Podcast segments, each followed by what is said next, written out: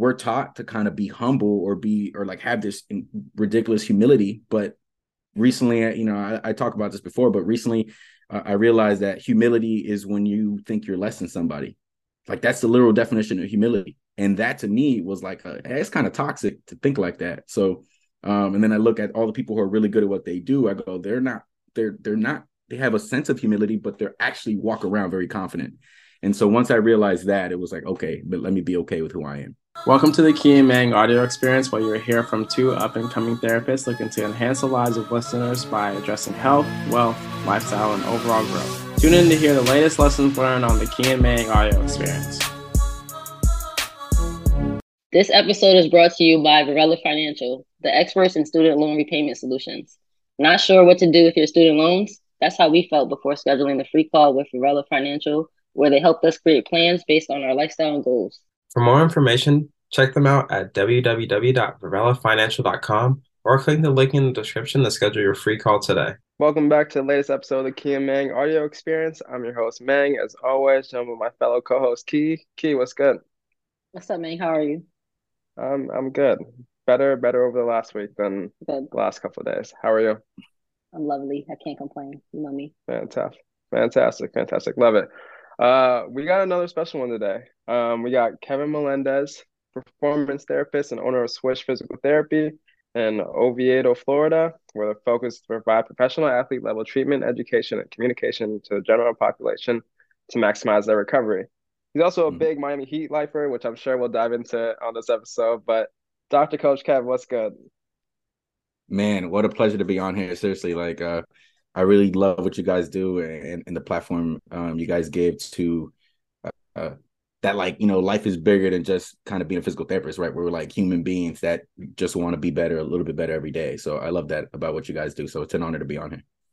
Yeah i appreciate it. I appreciate it. Yeah we we're two pts but we don't really like to talk about too much pt stuff but more about like life business growth like it's more to like what you said there's more to life than just PT and and there's a lot that people have to offer. So giving people the opportunity to explain their stories and how they got to where they're at, and hopefully inspire the next generation or whoever's listening um, to take massive steps in their own journeys as well. But um, for you, can you kind of give us a little bit of background into who you are and and why you decided to go into the PT realm? Yeah, I kind of have a traditional like the most common story, you know, where you get injured and then you you know you get introduced to the field and and and so I had that happen just at a very early age. So I happened to be about 14 years old when I had um a shoulder injury, uh, which led me to my first time going to PT. And then when I was 16, I had a major back injury where that really opened my eyes to the field because at the time I was, you know, I was 16 and they wanted to do, you know, I never forget the orthopedic surgeon was like, oh, we we're gonna do surgery on you. And I was like, that, wait a minute, you know, like I'm 16, maybe there's something else we could do. Like, and for whatever reason, I questioned him. I was like, hey, doc, I'm not doing it. Uh, maybe I can go to PT and we'll, we'll figure that out. And I did. And I've, you know, been, and, you know, that got me to where I don't have any limitations of what I can do. So I recovered from that. Um, you talk about being a basketball fan, you know, I played basketball my whole, my whole life. So, uh, you know, I ended up recovering from that played my senior year, got a couple offers for for basketball, and then you know I um so like it was like a full recovery, and and that just to me was like a life changing moment where I was like, if I can provide resources, so first somebody doesn't get injured, but second, if they do need uh, the platform, um, they know that there's somebody out there that can help them. You know, like so that that was my like purpose, and then at a at a young age, and it was just like, how is that going to manifest throughout this? You know, as I get older and older throughout uh, going into PT school and, and then eventually opening up my own clinic.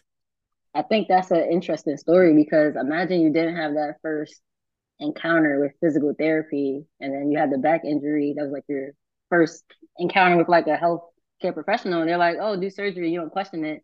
You might not have like been even introduced to physical therapy and you might not have the same function that you do now.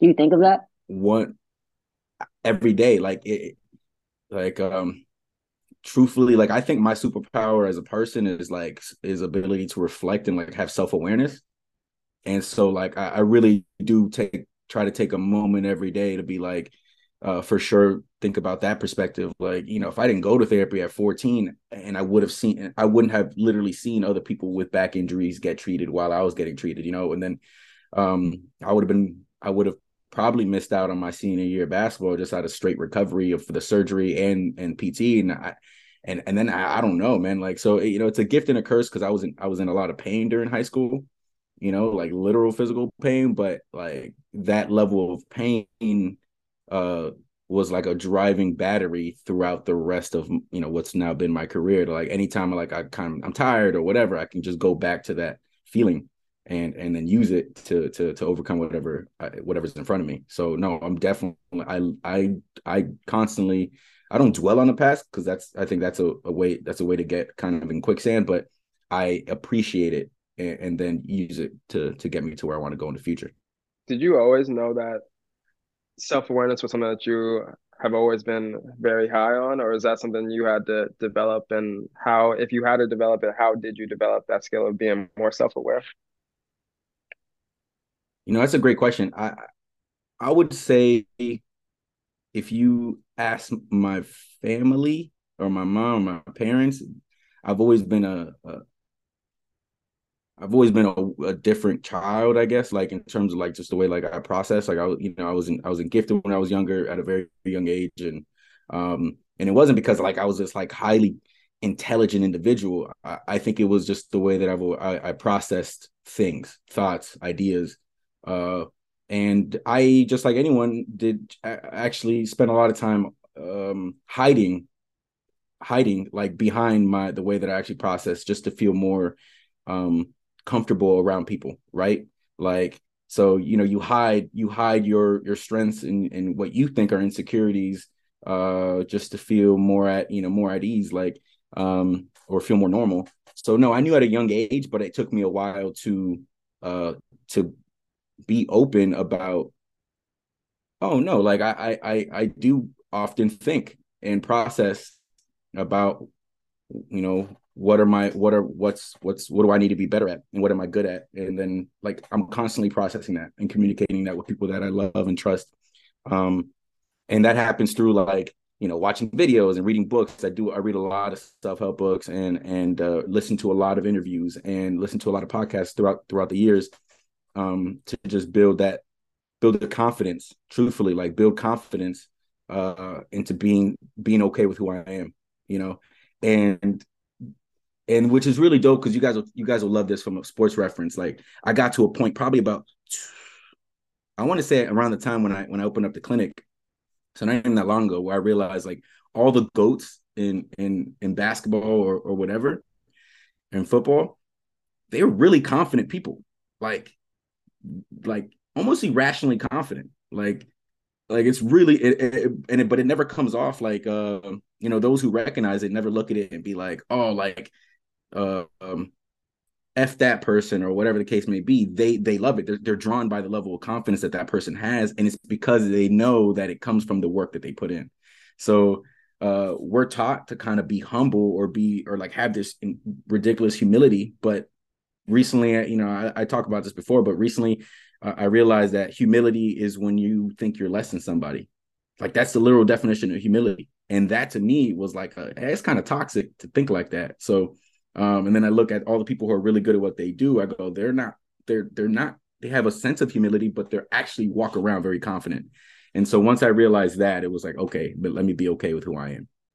Funny that you funny that you mentioned it because I was just about to bring up the being humble as a toxic trait because I heard you I heard you say that I was like, that is a bar. Like you don't think about it like that because everyone's like, you got to be humble, you got to like diminish what you've accomplished and stay open yeah. to things. But I think being able to recognize the amount of work that you put in and how you can solve the problems that people are coming at you with. Like not everyone can do that. You have your own gifts.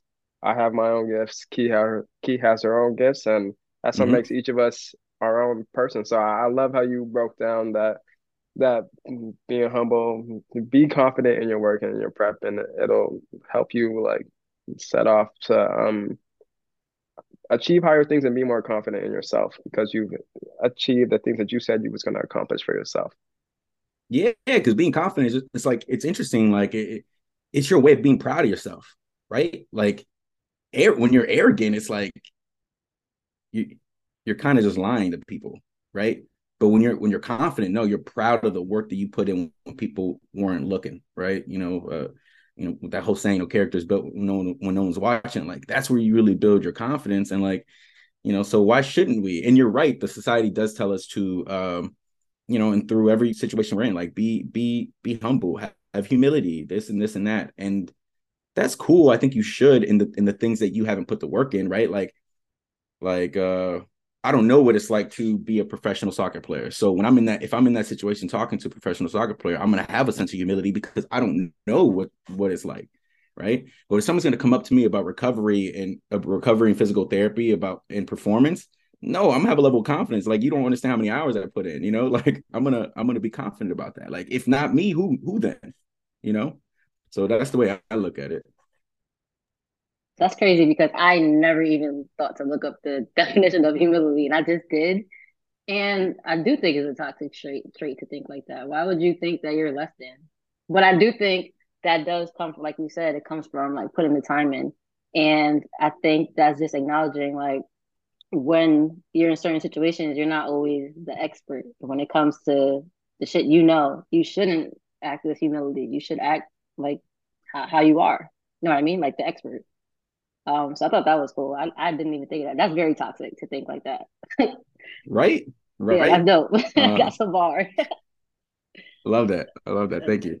That's definitely a bar. How did you get into like the mindset of wanting to own your own stuff?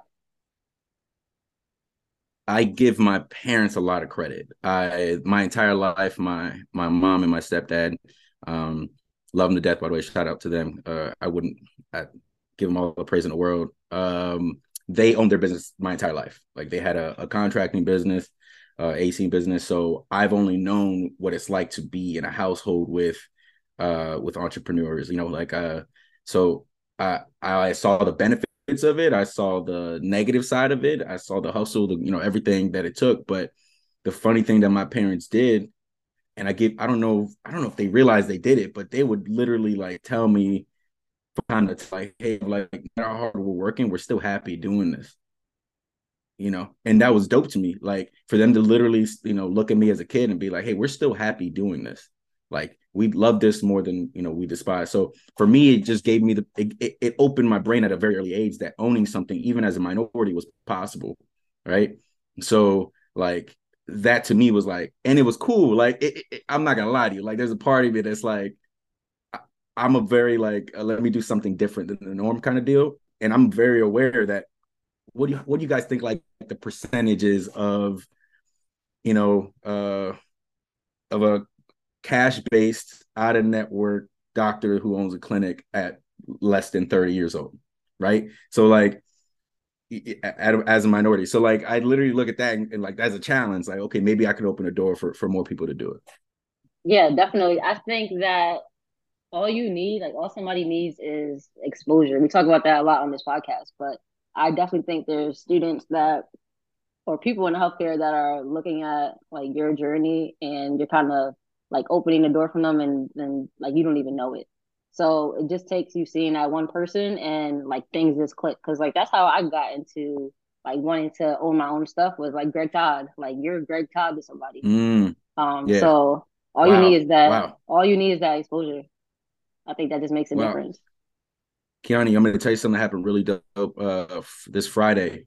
Um, I have a cousin of mine. It happens to be a professor at uh, uh, Valencia, and he reached out to me and he was like, "Hey, there's a kid who um, who's thinking about becoming a PT.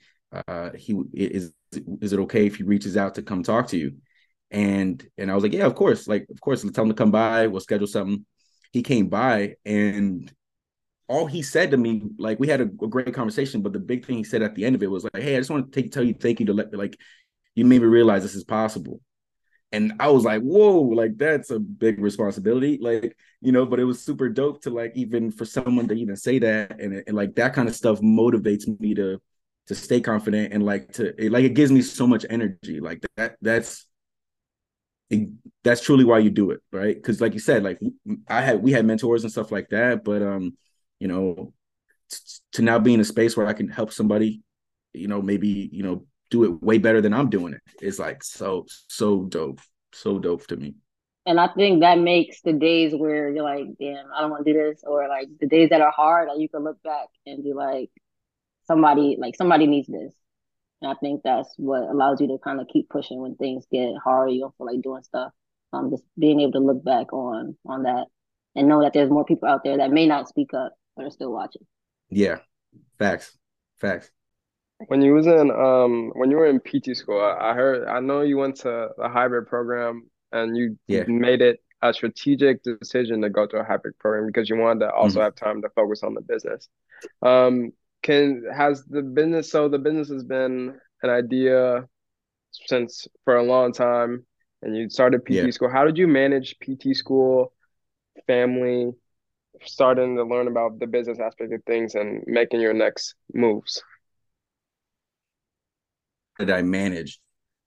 Have a great support system. Uh, I think there's certain things that um, I'm I, I am I, I'm lucky, and I know lucky is like you know preparation or hard work when they meet together. So I, I uh, I'm not going to be, I guess, really hung about that because I know the importance of building good relationships throughout life. Like you do have to take your you do have to it's important to water the relationships you have the ones that you really care about. So i guess i was able to do that well enough throughout my life where i have uh you know the same group of five best friends that i've had for 20 plus years you know? Like i have a, a family that's really close knitted that like if i need anything they're there you know? And i know that's things that like i don't take for granted and i know that that's not something that everyone has. So i don't take that for granted and i often wake up and go okay well how can i take advantage of the situation i've been given right? The cards that i've been given and uh and that's what I try to do every day. So during grad school, like I would wake up legitimately, man. I don't and again I don't know why I process like this, but I would wake up and be like, all right, I'm still I'm still good, I'm still healthy. Uh my family loves me, my friends are good. Uh all right, how can I take advantage of today and like be the best version of whatever I could today? And no one's perfect. Like, you know how many shitty days, like, or days where I, I would go to sleep and be like, well, that wasn't a good one today. You know, like I, I did not give it my all. But like more often than not, like more often than not, eh, you know, their their ability to kind of be a, a soundboard for uh for me making sure I still kept them proud, right? Hey, y'all good, y'all still like I'm good. You you know, um that was really important to me. As long as I had those select like 10 people, 15 people in my life that knew that I love and care about them and I had to sacrifice a lot of time, um, but still give enough to them where they knew that I cared about them and I prioritized them whenever I did have time. Like that's really what drove me. Outside of the people you just mentioned so like people in yeah. your class or like people around you what were they saying when you like had the idea of starting things like right out of school actually ironically i won we know superlatives that i won the uh, most likely to open up your own business so like everyone knew like i always talked about it i always yeah. talked about it like like it was like it, it was my way of like maybe like i i talked about it not because i was trying to like t- like be like uh, oh, I'm going to open my own business. It was more so like I wanted to hear their ideas. Like I'm very aware that I'm that my own experiences have only allowed me to have the ideas that, that I have. Every single person has their own experiences, so I'm like, wait, if you were to do it, how would you do it? And then I'm gonna take what I what I like from it, right? But I would ask everybody. I'm such a hey, well, how would you do it? You know, like I'm not gonna take their advice per se in terms of like oh, I put so much value in what they're saying because I because I still got to trust my gut, but I understand that I've only lived my experience, right? So I would talk about it a lot, and I would want to hear from them and hear their suggestions and how you know whatever whatever.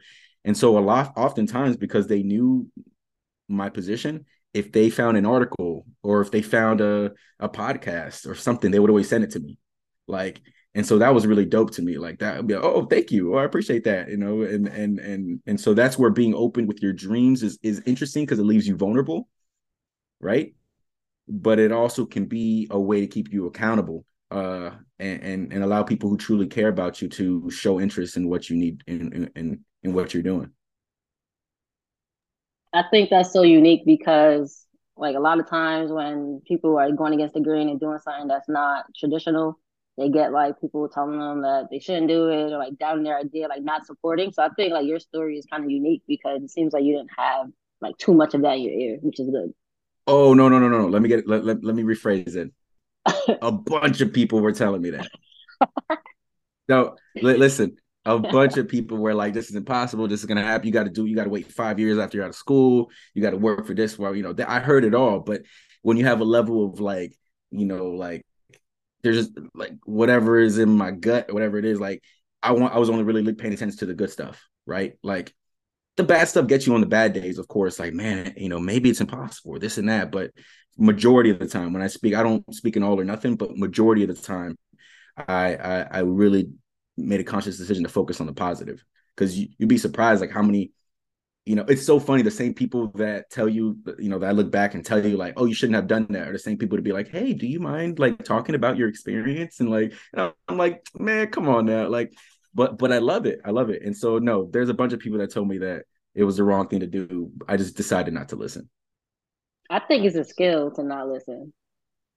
I think it's a good yeah. thing to not listen. Like it's it I feel like it's definitely something that you have to learn how to do because like we're so like from a young age we're like we're taught to listen to everybody um, like that has that's older than us or mm-hmm. that has more experience or like just supposed to be more wise but i think you have to learn to like trust your ideas even if it may not make sense yet like that's definitely a skill and i think it's a good one to have because most people aren't like aren't equipped to do it or they're just scared to do it. Yeah, you know it's interesting, Kiani. Like, um, we if you ask majority of people on the street about healthcare, right, the healthcare system, they'd be like, "Yeah, it's kind of messed up," right? So everyone knows the healthcare system is kind of screwed and manipulative, and, and only really cares about people who are injured, right? But we also know that the way change happens is through the wisdom of the old and the energy of the youth. So you have to be able to like question authority when you know the system isn't good, right? Like so uh it's a skill but it's needed. Like and the cool thing about being a physical therapist uh is we're the most under in my opinion, obviously objectively speaking, uh most undervalued and underused profession to allow people to stay healthy, right? And but then you got to think about why. Like, why is that the case? Well, the reason why is because the people we're probably we can be one of the leading MSK wise, right? We can't help systematically, but MSK wise, we can help so many people stay healthy. But ultimately, that means we'll be we're going to be one of the biggest the reasons why maybe the healthcare system loses money because they've yet to learn how to monetize primary and secondary care, right? So when you so because we we understand that it, it, it takes like it takes you it takes me it takes both you know both of you guys like uh with the the one you know with everyone else is involved like we have to be open to being like no we know that this is a problem like so i'm not going to listen to the negativity like because i know this is a problem so it's a skill set but i think it draws from the need like the word need like it needs to change do you feel like that's a big that it's a big problem. That's a big problem. Um, do you feel like understanding your own thing does you that puts extra pressure on you to try and make create that change? Um, I, I think it gives me a sense of, a sense of purpose. Like, um, as a I played you know I played basketball my whole life. I was an athlete my whole life. So for me, it's like I really truly look at life um like it's a sport. Like for real, like I, I think basketball is the closest. I mean, any sport, but since I play basketball, is the closest metaphor to life, right? So you know, w- what gets you up to go to the gym when, when you know early in the morning, right? you know, how, how do you communicate with, with coaches? How do you, you know, other, you know, people of authority, you know, how, how do you, how do you compete with your own teammates, you know, your coworkers or colleagues, right? Like, how do you, how do you deal with fans, right? That are talk, that talk shit and, and also help you out like you know how how do you go about you know making sure you're good and your habits and your insecurities are taken care of? That way you can perform the best you can or in your job or whatever. So i look at it i look at it as as like i've almost been given another opportunity to be a professional athlete right? Except now i'm doing it through my career. And so for me it's like it's cool. Yeah i guess it's pressure and it is, is like it, i get like even then like oh i guess um because it's just what I want to wake up and, and, and do every day. So I don't really look at it from a day in and day out. What I do focus on is like, okay, like if this is my career, this is my sport, And I, I'm and if I'm Kobe and Kobe was in my position and this was his sport, like how would he go about it? You know, technically pressure would just give an opportunity to be great. Right. So that's the way I look at it. So then what does greatness look like in your eyes? Greatness looks like in my eyes. Ooh, that's a great question. Um you're able to wake up and make um you know oof, that's a good question let me think let me think greatness to me is just is really just a growth mindset. So it really is like waking up trying to be the best version of yourself in every facet and knowing that you're not going to be but at the same time you're still striving. So uh progress over perfection all day every day. But um you know i i realized i learned uh, probably i want to say about five years ago that progress is happiness actually right? Like that's actually where where happiness lies is in progress so if you can wake greatness happens when you wake up every day just trying to be a little bit better at any facet of your life whether it's being a better sibling a better son a better father a better whatever like that's that's great to me. When you wake up and, and, and accept that responsibility and challenge. I like i like that. So then opening up like deciding to the process of opening up swish and opening your own business what is what were some of the things that you felt like you needed to improve on or whether it was yourself or what did you need two things you needed to learn in order to get the process continue the process of opening swish uh i'll give you something logistical i had to learn that I had to learn that I that I wasn't competing with insurances. So I'm an out of network provider, uh, uh, and I was like, when I before opening up officially, I was like, how do I compete with insurances? Like, am I going to charge less? No, that doesn't make sense. Like, am I going to charge? Like, I was so confused about that, and that's where I came across the problem based solution, uh, solutions based clinic, um, which has been a game changer for how I look at how my business model is different than a traditional based, and therefore it gives me a platform to go okay, I'm no longer com- in, in competing with insurance because I can't because if I'm, but I'm also not that. So it gave me it gave me a foundation to believe in what I'm doing, and then get really good at that. Um, and then the second thing was I had I, you know, to be transparent, I I had to, um, I I did a lot of therapy. I did a lot of therapy you know and i know that's not like a, a, fancy topic to talk about and i think it should be talked about more in terms of like mental health and everything like that i, I I did a lot of a lot of therapy, and the reason why is because I realized that the business was only going to go as far as my insecurities, right? So uh, even when it comes to like talking about money, like that's a taboo topic, right? Uh, negotiation and budgeting and all that stuff, and when you have to communicate with a with a patient about what you're going to charge, if you don't come out confident and and secure about what you're doing, you're either not going to get the deal or you're going to get completely undervalued, right? So that's an example of what what what I had to go through, right? And then being confident, uh, you know, imposter syndrome, right? You know, I was only eight months removed from from uh, uh, actually six months removed from getting my license when I opened up my clinic, right? So there's that level of like, no, I'm I'm good enough, you know, like and going to therapy to realize like, okay, where's my insecurity with that lie, you know, and and fixing that and realizing like, no, I am good enough for this. Like I've treated a, bunch of people and I have been around people who were quote unquote experienced, and I'm like, mm, I'm definitely a little, you know, like mm, they're not that special. Like and and and so it gave me, you know, realizing like don't don't don't shy away from that. Be confident about that, you know. And, and so I would say the second thing I had to learn was definitely the importance of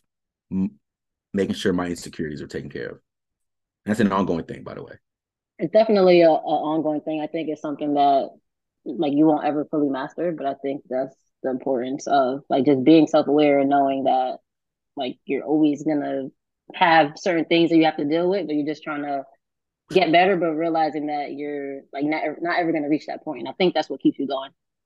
Um, I progress. think it's interesting. Yeah, progress over perfection.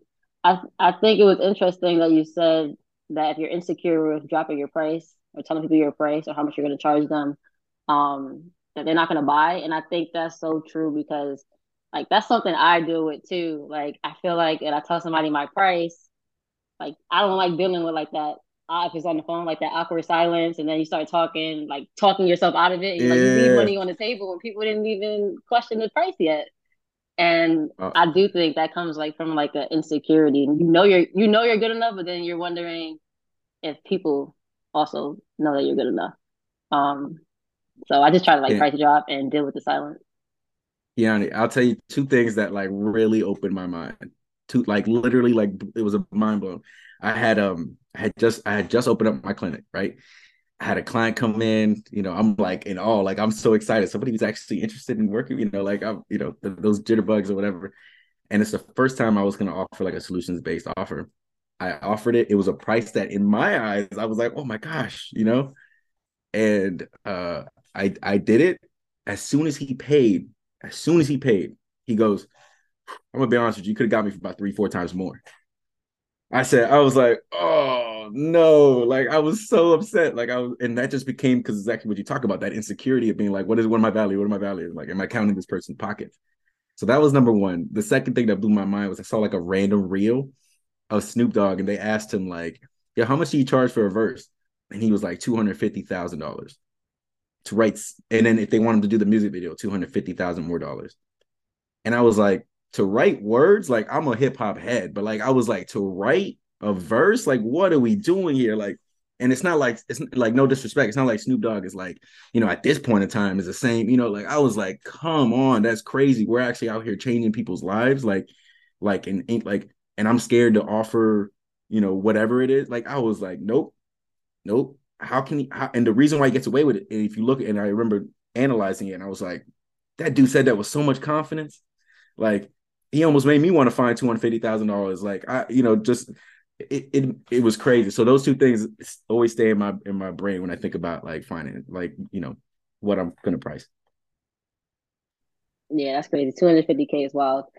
Um, but how do you how did you go about? Well, I don't know if you if you did this yet, but I think like as a business owner, you have certain prices when you first start out Mm-hmm. And if you're dealing with like the insecurity with already like charging a certain price, did you like increase your prices over time? How did you deal with like telling people that new price and being confident in it? Um, so this is what makes I think what we do a little bit different. So the the easy way to go about pricing is to have standardized prices, right? Um, you, you go, hey, we're gonna charge X, Y, Z for this is what we're doing. I don't necessarily do that. What I do, and this is why it takes a lot of insecurity and also a lot of understanding like the psycho biopsychosocial of individuals. Um, is I try not to leave I do my best to because we're still a business, and I know that the the principle of I in order to help people, I have to make sure the business stays alive, right? Um, uh, I don't have a set price because things are valued differently for for different people. So my job when I'm talking about money with people or what we're budgeting, I am going based on how valuable is this for them. Right. And so that takes a lot, a lot of skill to understand like this person might pay 2500 but this person might pay 5000 right and so and then you know someone can th- look at that and be like well it's kind of messed up you're charging somebody you know differently i was like first of all we're not in the field where everyone's the same right like everyone is different. So it, why do we have standardized prices for everyone that's different? Like, so I look again, the reason why we do have standardized prices because it takes out the level of insecurity. You can just you can just lay lay back on the prices you have set, right? During those, hey, this is what I charge. This is what I charge. Right. Versus having now being super engaged and listening and being like, oh, wait a minute, this is really important to them. Right. I might be able to charge this. You know, we'll see. I'm gonna do it. I'm gonna try. I'm gonna attempt. And then and then you go for it. And they're like, yeah, yeah, of course. You know, you're like, whoa, I made double that I would have made the person who did. You know, so that's what makes it a little bit different, I think. How do you go about doing that? Like, what is your process of knowing like that somebody could pay one price or the other? So I have a set number in my brain that I have to have. So I do have a set price in my brain that I need if something. So I think about it like per month. So if we if I have a diagnosis or whatever, and the where they're trying to get to might take, you know, it should take around three months. In my mind, I kind of have a set number of what I will charge per month. Right, the minimum. I have the minimum that I'll charge per month. and I don't let myself get under that. So if you think about it, if somebody's getting three months, then I'll multiply that number by three, and that I know that's that I know I can't go under. So I'll you know I might charge I might charge a little bit more, and then and then and then maybe maybe it goes down a little bit to to that set number that I know I won't go under. Right. So that's the way I think about it. Like in my brain, I, I do have something that I can lay back on in terms of what I'm what I'm able to value my what I value myself per month and in order the business to be alive. And then depending on how complex their problem is, does that change your pricing? Uh yes, it can. It can. It can for sure. Oh, for sure. Okay. And then with if let's say it's someone did what other factors can you actually break down what solutions based problem Ooh. solving is for because I think have a sort of idea, but just to like break yeah. it down for everybody so we're all on the same page. Yeah. Uh, so a solutions based practice is um, you essentially reverse engineer where they're trying to get to to where they are. So when someone comes in, uh, you know, they they communicate and, and and the whole first consultation really is just trying to understand what's the why behind what they're doing. Like why are they here? Like are you are you just trying to get out of pain? Like that does that's not a big enough why. Like i know people might think it when it's not. You have to have the why of like you know what man? I've never i've never run a 5k before because i never thought i could with all this back pain right? Okay we have let's do that right? So that's an example, right? Let's run. We're, we're going to get you to run a 5K, and right now you have bilateral knee pain, lower back pain, and we're going to get you to run that 5K in three, you know, three months, right? And then, and that's what we do now. So now we have set objectives. We have we know what we're trying to get to, and so we know therapy ends right once you uh, once you've achieved that goal, right? Um and so we so that's essentially what what solutions based. And the reason why i love it and adore it and this goes back to now i'm not competing with insurances is because insurances get paid whenever you come in.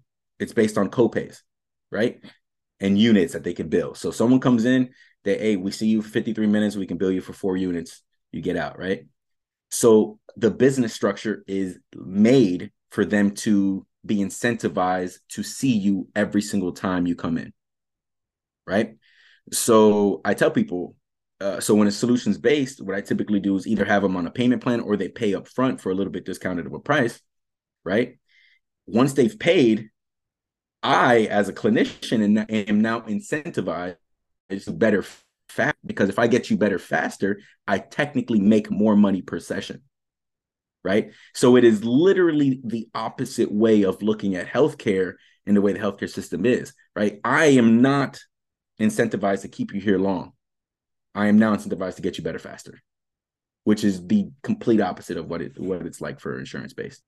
Yeah, I, I don't know why when I taught that earlier, that, that makes so much sense to me. Like that, I don't know why it don't make sense for me to like want to see people three, four times a week for like eight weeks when I if you can get them better once or twice a week for six weeks versus 12 like yeah you just save so much more time you make more money and you can also bring more people into the door if you can get mm-hmm. people out because I, I, know you was talking about like you got a roster of like mm-hmm. 15 people that you're trying to keep on at, at one time and so yeah if you can get people faster and you can get a person out and then you can bring someone else onto the team and like it just keeps it moving that way I like I yeah. like it. I like that a lot.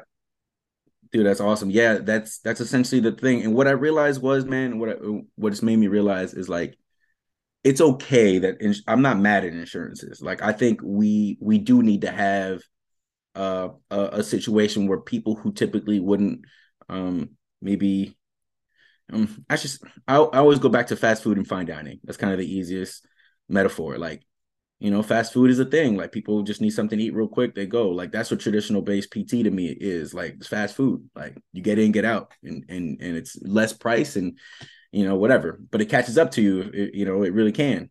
But it's there versus those people who are willing and, and to to to value themselves enough to go, you know what, I'm gonna have a fine dining experience with my life, with my health care right? Then then they know then they have the option. What what I realized is there aren't enough fine dining experiences in, in, in PT. Right. There's just fast food. And so um, that's essentially the way I look at it. I know there's like I like that idea. I know there's like people that say like cash pay isn't affordable for people, which mm-hmm. I think at times yes, but I, I I've also seen more situations where people can't even afford to use their insurance. Their copay is so high. So like you might as well see me outside of my, my job. So like. I'm tired of hearing like the whole cash pay is too expensive. No, it's not. Insurance is expensive because you're paying all this money and you can't even use it. Facts. So Facts. I think there does there does need to be more um fine dining experiences in PT, and then I think that will um save people more money in the long run. Because there's so many people that go to PT two times a week, um, two times a week for eight weeks, and don't get better.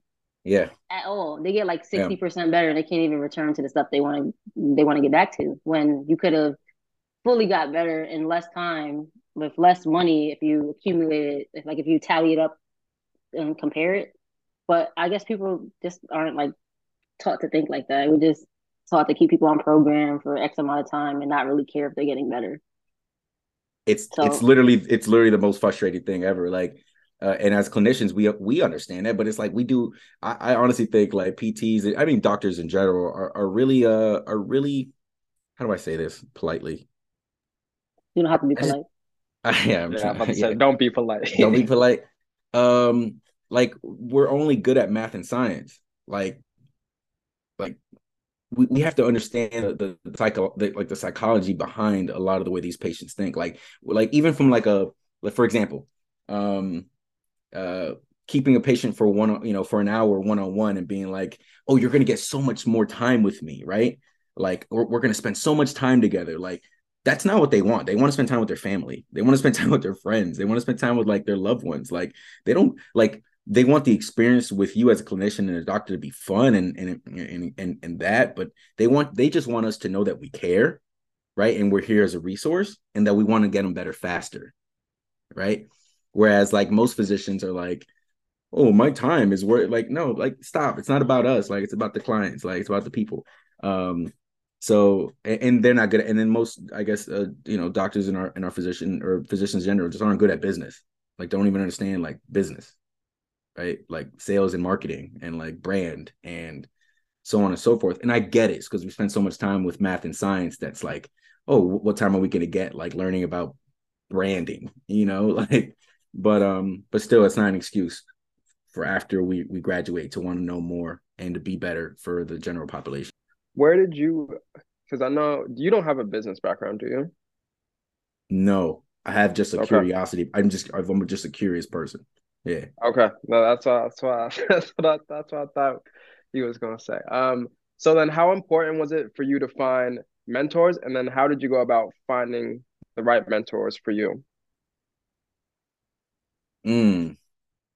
Um mentors i've been fortunate enough to have mentors and it wasn't necessarily that like they showed me the way to do things it was just cool people in the field that were like yo we we need we need you to do this. Like if like if we were if we can go back to when you were your uh, when we were your age like th- we would do it this way. We just can't now because it's too late. Like they're stuck in the matrix or whatever you want you want to look at it like. So it was cool people like uh like Chris Burley, who was my who I worked as a tech when I was at Brooks, um, and he was my mentor. That was like that was always kind of like he knew from a very young age, like he was or when I was you know young and a tech, he he would always like tell that, hey, go keep make sure you do it, make sure you do it. Like I'm kind of I'm gonna live vicariously through you. Like so, he, they empowered me to do that. And then during my rotation, um, oh my god, I'm blanking on his name. He's gonna get so mad at me. But um, but yeah, so during my first rotation, one of the first things, you know, they ask you like, oh, what are you trying to learn? Or like, what, what do you want to take from this rotation? You know? And he was so shocked that I was like, hey, I want to learn the business side of things. Right. Hey, I want you to teach me like what would you do if if you were running the clinic or what are you doing to run the clinic like and and he was like put off you know like whoa like so you don't care about my manual skills i'm like no no no i do i do appreciate that but i i want to know more and so then he was like he would then stay up and like find an article or like hey can you stay afterwards and and uh and I have this idea. We're gonna draw out what, what what clinic I would want it to look like, or how much square feet. Like just, I now like they were just in, in, um excited about sharing the way that they would go about things. And and that was a cool part. And so, you know, especially when it could have been the opposite. They could have been like, nah, you're dumb. Like, like don't like don't do it. Like you're stupid. You should be focusing on this. Like, like, you know, so I appreciate the mentors that didn't that empowered me and didn't uh they didn't put their insecurities on me. Yeah, we talked about that a little bit on this podcast too, about how some people project their fears or their own insecurities onto onto you and kind of stopped you from trying to achieve your dreams because they wasn't able to achieve theirs. Uh, so I, I I love that. I think that's that's really cool that you was able to have people that supported you, that pushed you, that just told you, yo, you gotta do this because we we got high we got high expectations, but we know that you can do this because you driven and you know you know what you want. And I think that's the the first thing. Once you know what you want, and the answers are going to be there, and it's just about trying to stay on the path to to getting there and having the time and the consistency and putting in the work to to get to where you want to go. But I feel like if you don't know what you want, then you're just kind of all over the place and hoping for something to stick, and and it's just you're never going to be satisfied. Man, that's honestly the that's the one thing that I don't quite understand is why at the age of 14 I, I'm still doing what I what I wanted to do at 14. Like that to me doesn't um like why was I given that idea? You know what I'm saying? Like mm-hmm. I don't I don't know. I don't know, but but it's been there since then. And um I gotta I want to give a huge shout out since I have the opportunity for my my stepdad um and uh, Jose Gamboa, man, out of out of as often as he could, he would always he taught me really two big um big big lessons he would constantly when he saw the struggle that you know like the days that people don't see he at a very young age he would ask me hey um are you still happy? Right? And then and then also tell me like if you're not um then you can switch. Like the goal in life is for you to make sure you're happy and at peace. Like so he made me like extremely okay. Even when I like I had already maybe a lot of debt or whatever it was, like he was like, yo, if you're not happy, move on. Right. And that made me feel okay with failing. Right. Cause my like that was really dope to me. Like I can't, I don't think he understands like the power of that that he had to be like, hey, look, are you happy? Yes, I'm happy. All right, keep doing what you're doing. Right. That's one. And then number two was he was the one the first person that ever broke down what reverse engineering was. And and that to me has been a game changer in terms of going like what am i trying to accomplish? And now we know it is like manifesting right? You know like we look at what we're trying to get to and then try to figure out any kind of step that that that we got to you know we got to do to get there. So those are two huge things that I, I i can't tell them thank you enough. Um and so that's helped me in in business a lot.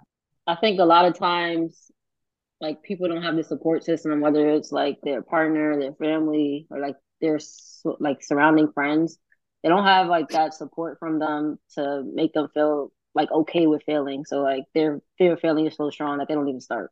So I think a lot of people just want to know that like their close people in their circle are still gonna like support them no matter what. And I think that allows you to go a lot further as opposed to if you had no support.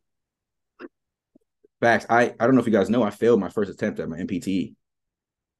So my first attempt, I failed, and it was like the scariest thing. And it and it goes back to exactly what you're saying, because my biggest fear wasn't about how the world was going to perceive it or whatever. It was like, did I let my immediate family down, right?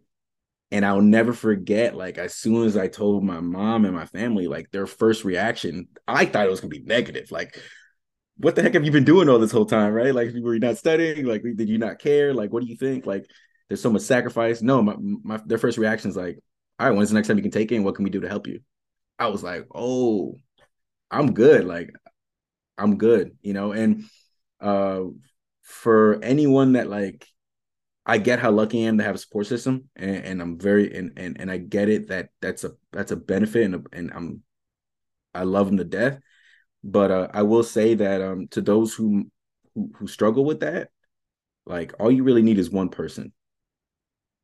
Like and and I think everyone has one person, you know, uh, that you can be open and receptive to, you know. So, yeah, one person, but I think it also has to has to be the right person. Like you can't just be yeah, yeah, yeah, yeah. This, yeah, this is this is the only person I got, so I'm gonna tell you everything, and then you know, no, who knows where it goes. But if you got the right, I think yeah, it don't got to be five, ten. It can one person can can change your life if you if you allow them, if you allow them to, and they're they're sending you on the right way. So I, I absolutely agree with that.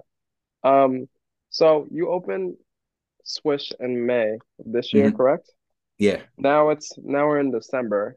From month one to month nine, how has it grown?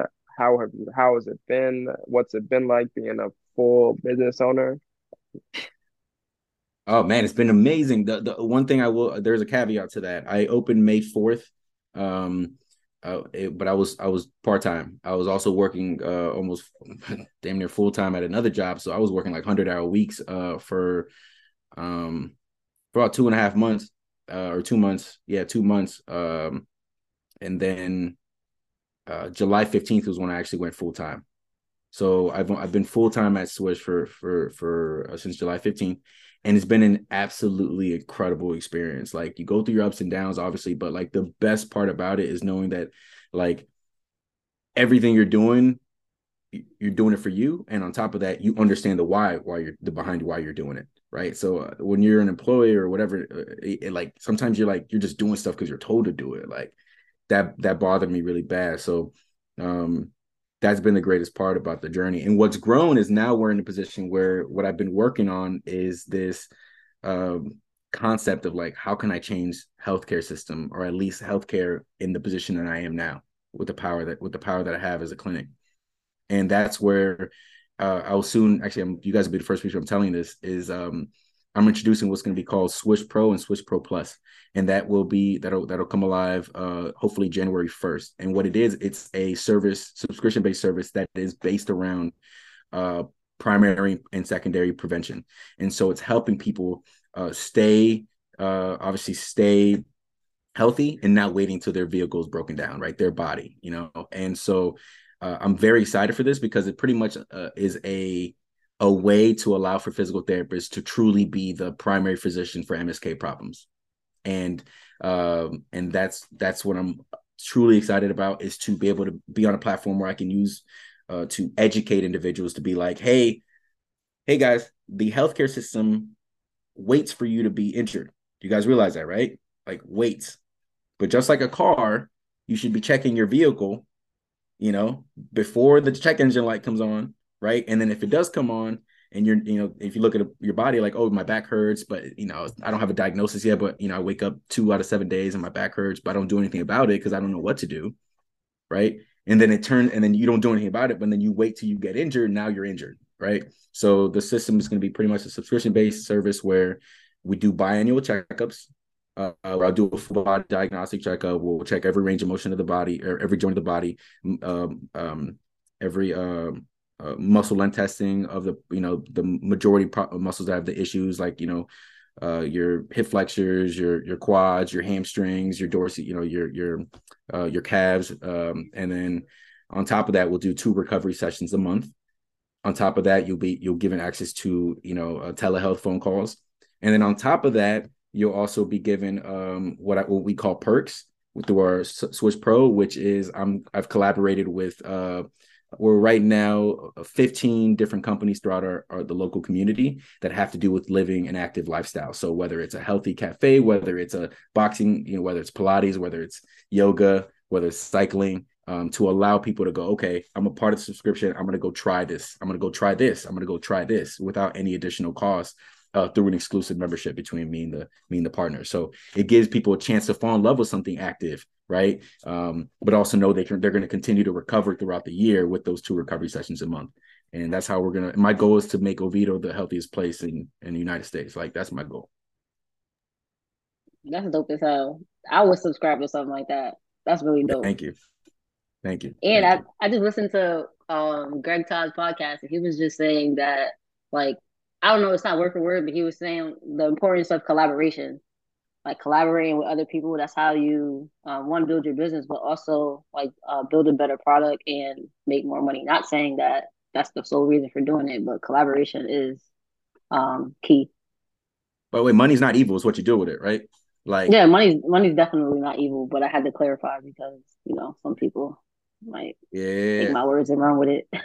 no, I feel you, but that but you I have know, PTSD. No, nah, yo, yo, I feel you. Trust me, I feel you. But but it but it's so true. Like um, you know what? I don't. As long as you don't have a like a how I feel like a capitalistic mindset where it's like I'm just trying to make as much money as possible so I can then just keep it to myself. Like that's that's the wrong way to look at it. I think it, we all have to find a way to help each other. Um, and you're right, collaboration is key. Um, it, it really is. Like, and mind you, like especially you guys understand this because this is the, the platform you guys have. Like, health is way more than physical health.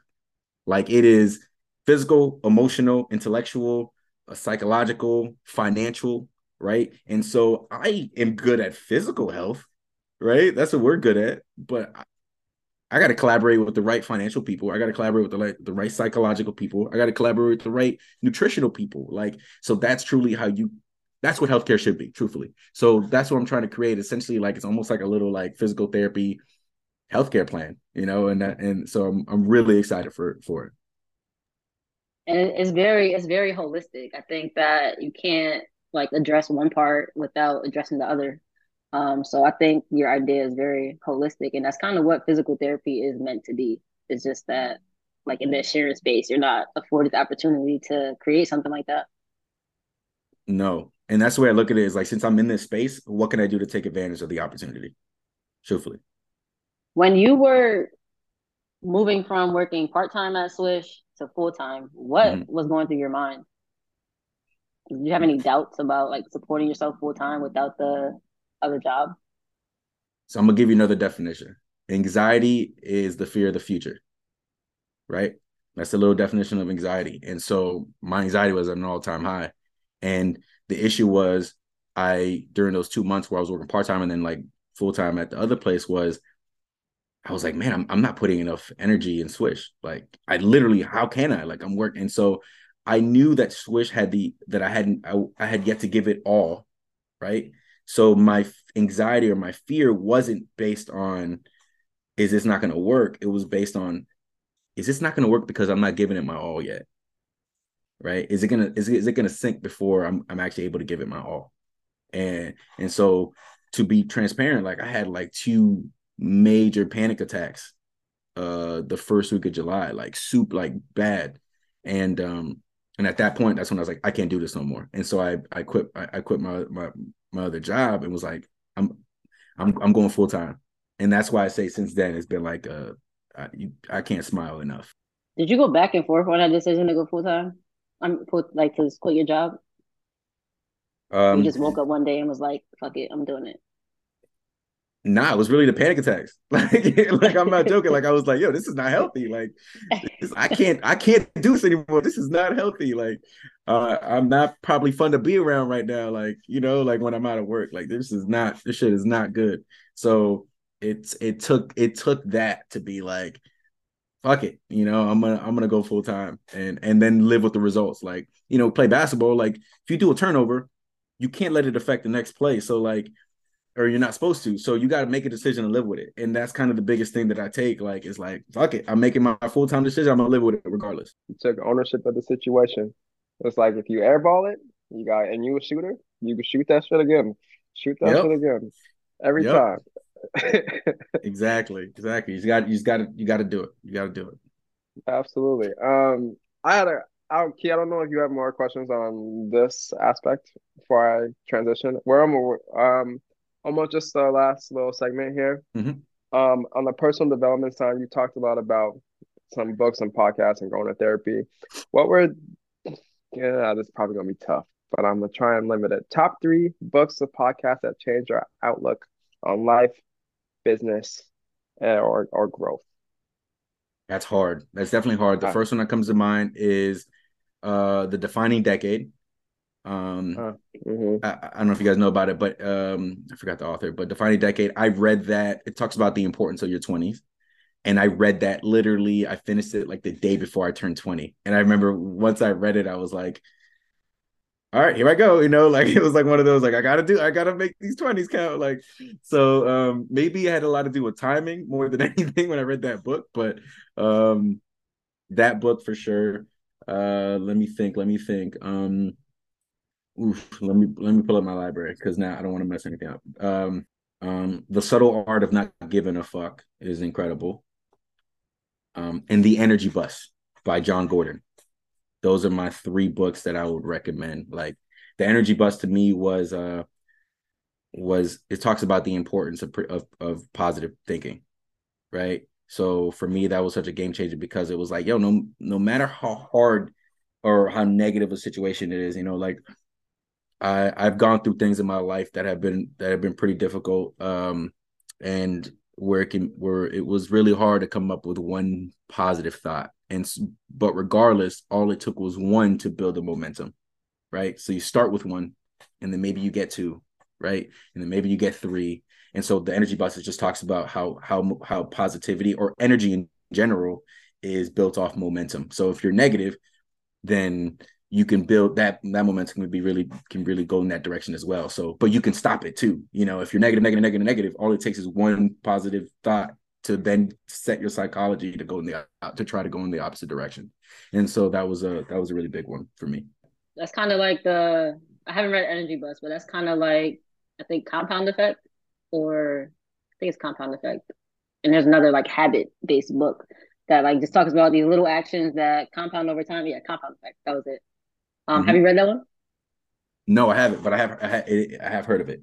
I have heard of it. That's a good one. That's that's a good one too. But I'm definitely gonna check out Energy Bus. Uh, Meg and I were just talking about like positive momentum and how it's like so much easier to keep up with positive momentum than it is like getting out of um, negative momentum. So I realized that I I try to do things that like build positive momentum as much as I can, just so that like mm-hmm if I don't feel like doing something, maybe like me doing something small today might motivate me to do it tomorrow. I'm just trying to like stay within that and not get too far into the negative. Yanni, I remember when I was going through a, uh, you know, a hard time in my life, like when you, you got to learn, like maybe I'm not going to be positive in terms of like, oh, this is gonna be the greatest day on earth. What I, what I used to think was like, I think I'm gonna do a great job turning this doorknob. Like, you know what I'm saying? Like something super simple. Like, you know what, man, I think I'm gonna I think I'm gonna get into my car pretty good today. You know, like and it just like like little stuff like that where like it, when you're going through it, it's really hard to think about these grandiose type of thoughts, but it really just takes little ones to, like you said, get, give you that compound effect. So for sure. What are some skills that you're trying to improve or learn within the next year? Ooh, good question. Um, I am uh I am learning to not expect from others what I expect for myself. And so so that is my that's the thing that I'm on right now. Uh and uh it's I look at it as the as the as the Michael Jordan effect. Like I think the reason why Michael Jordan is not a great owner or like hasn't had the level of success as an owner is because I think he looks at his players like, yo, y'all don't y'all don't work like, like I do. So and so it's hard to empathize or sympathize with somebody or, or try to understand what they're going through if you don't if you think that they're gonna act like you. So the big some of the skill set that I'm looking at right now is like, okay, let me appreciate you for what you do and love that about you and figure out how we can use those skills to, you know, better whatever I'm trying to do in my life. I like that. I like that. That's big. Okay. Uh, All right. Then five to ten years, what does life look like for you? And then what does the business look like for you? Ooh, five to ten years. I feel like I've given so many sports analogies. Uh, I, I I truly believe. Uh, um, I look at this like we talked about earlier, like a professional career, right? So hopefully, I've I've had a ten year career, right? And I've made financial investing decisions outside of PT, right? So my, my my goal is to use the vehicle to make a, a good enough living where I can retire at a younger age, just like an athlete would, right? So you know, and then figure out from there like what's my next step, which will probably be being a professor, uh, at at, at, a, at a college or whatever. Uh, so that's that's why I look at it. Like I've I've been I've had a good professional career where I've made positive changes in the healthcare system and maybe maybe hopefully a leading change in how we go about monetizing primary and secondary prevention um, and making good, you know, financial decisions outside. Okay, you got. I've never. Sorry. No, no. I was about to ask. Okay, you got anything else? Oh no, I was gonna say I've never heard somebody like break down or use analogies with basketball like so well as you as you do. Like they all make sense. I never thought about things like that. Um, what what makes you want to be a professor? And what would you teach? Um, I think I come from a fam. I, I, don't think I know I come from a family of professors. Like my aunt is a professor, University of Puerto Rico. My mom has been a school teacher her her her for you know I think 17, 18 years. My my um, grandmother was a was a was a teacher as well for for 20 plus years, 30 plus years. Um, and I enjoy it. I love I love there's a certain level of purpose that it also gives me to go, hey, I can share what I know to the next to somebody else. And so that gives me a lot of energy too and, and selfishly gives me purpose to be like hey i'm reading this article or i'm doing this or i'm absorbing this or whatever so i can hopefully share it one day uh, to somebody that might need it. So uh, uh, you know i've gone on medical you know i've done medical mission trips i just got back from a medical mission trip out in puerto rico where i was a ci for the first time and that was dope and uh, i currently do uh, i'm a ta at, at my alma mater uh, once a month I, I i started that process of, of teaching and so I genuinely enjoy to stay connected. And truthfully, like it's it's also a way to also stay involved with other colleagues. Like uh, so, it's a way to still communicate and, and really feel connected to the profession. I like that. That's dope. What are we gonna say, Meg? Can I ask y'all a question? Wow. What's up? because I, I, love I, am curious about this answer and you whatever order you guys want to start like what what do you guys think is your superpower I think ability to fit into a lot of different uh groups adapt I think adapt to a lot of different situations. You're a chameleon. I think I think my superpower is my ability to like not conform to things around me if that's not truly what I believe in. And I think that I don't let I don't let that affect like my view of other people. Like I can have differences with people and like completely respect them and still be cool with them, mm-hmm. but I'm just like I don't believe in that, but that's cool. And I think it's it's hard to be able to to do that and still maintain good relationships. Mm-hmm. I think that's my superpower. Uh, what uh, I'm gonna give you one more question, and we'll be done. I'm curious because I because I'm curious. Um, what skill would you would do you think people need to work on the most? Listening. Ooh, okay, that's a good one. That's a good one. Hmm. I'm gonna, I'm gonna be an asshole. Say not listening. not, not listening. Not listening. no, for real though not listening. I think people don't like they listen too much. They listen to the wrong people, or they don't know who to listen to and who to not listen to. I think there's like so many people in your ear telling you more often than not things that they don't have any business like ad- advising you on and like just getting mm-hmm. in your ear, preventing you from doing stuff, as opposed to like you having that person that's the expert telling you what to do. So I think most people shouldn't listen to certain things. I think people listen too so much. We'll, we'll, we'll, t- we'll take a middle ground, like selective listening. Selective listening, being able to being able to figure out who they should listen to, like discernment. Hey. You have to know who to take advice from. Facts. I, I, I would say for me, I think the biggest skill is based off of um, it comes from pride. So I think people have, especially as an adult, people have to do a better job of asking for help from people that want to help them right? So and, and because i think the issue with that is um if a dream is big enough it shouldn't be a comp it, it shouldn't be able to be accomplished by one person. Mm-hmm. like it should be impossible to to to, to, to uh, if a dream is big enough and your vision is big enough it literally should be impossible to do by yourself. And if it is achievable by yourself it's not it's not it's not a big enough dream or vision right? So if we understand that like people need to be good enough to go, I'm gonna set my pride aside and ask for help, especially from people that actually want to help me. Because if not, you deprive them from the purpose they have in your life. That's the skill that, I, that like I'm, I beg for. Mm. Do you oh, are you answering that as a skill you need to work on, or like just in general? Uh, no. I I ask. I ask. Okay. I think it's hard I, to ask, for help sometimes, and it does yeah. come from ego. No, it is. It's but it's, it's pride, right? Like you know, we do you guys listen to J Cole? Like pride is the devil, right? Like you got to be able to you got you got to you got to be able to like got to take that shit off. Like it's it, it doesn't do anything. It doesn't do anything for anyone. Like that's pride.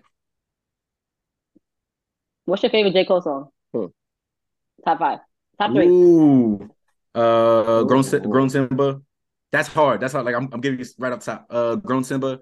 Uh, ooh, ooh, um, the Cure probably. Um, I'm, I'm giving one. like, yeah. Uh, oh That's my gosh. Old. yeah, yeah. I'm, I'm getting, yeah. I'm trying to think of, of, of like a, a Friday Night Lights one. Um, I got one. Oof. Okay, go go. Say it. I like Lights, Please. Dollar and a Dream. Don't. Ah, damn. Um, I like Training Day. Training Day is, is great. Training Day is great. Lights, Please is a classic. Man, what about you? What Dollar, you got? Dollar and a Dream. Hold on, hold on. Top J. Cole. You know, Power Trip always, I think. That's a classic. I, I don't think you can go wrong with no role models.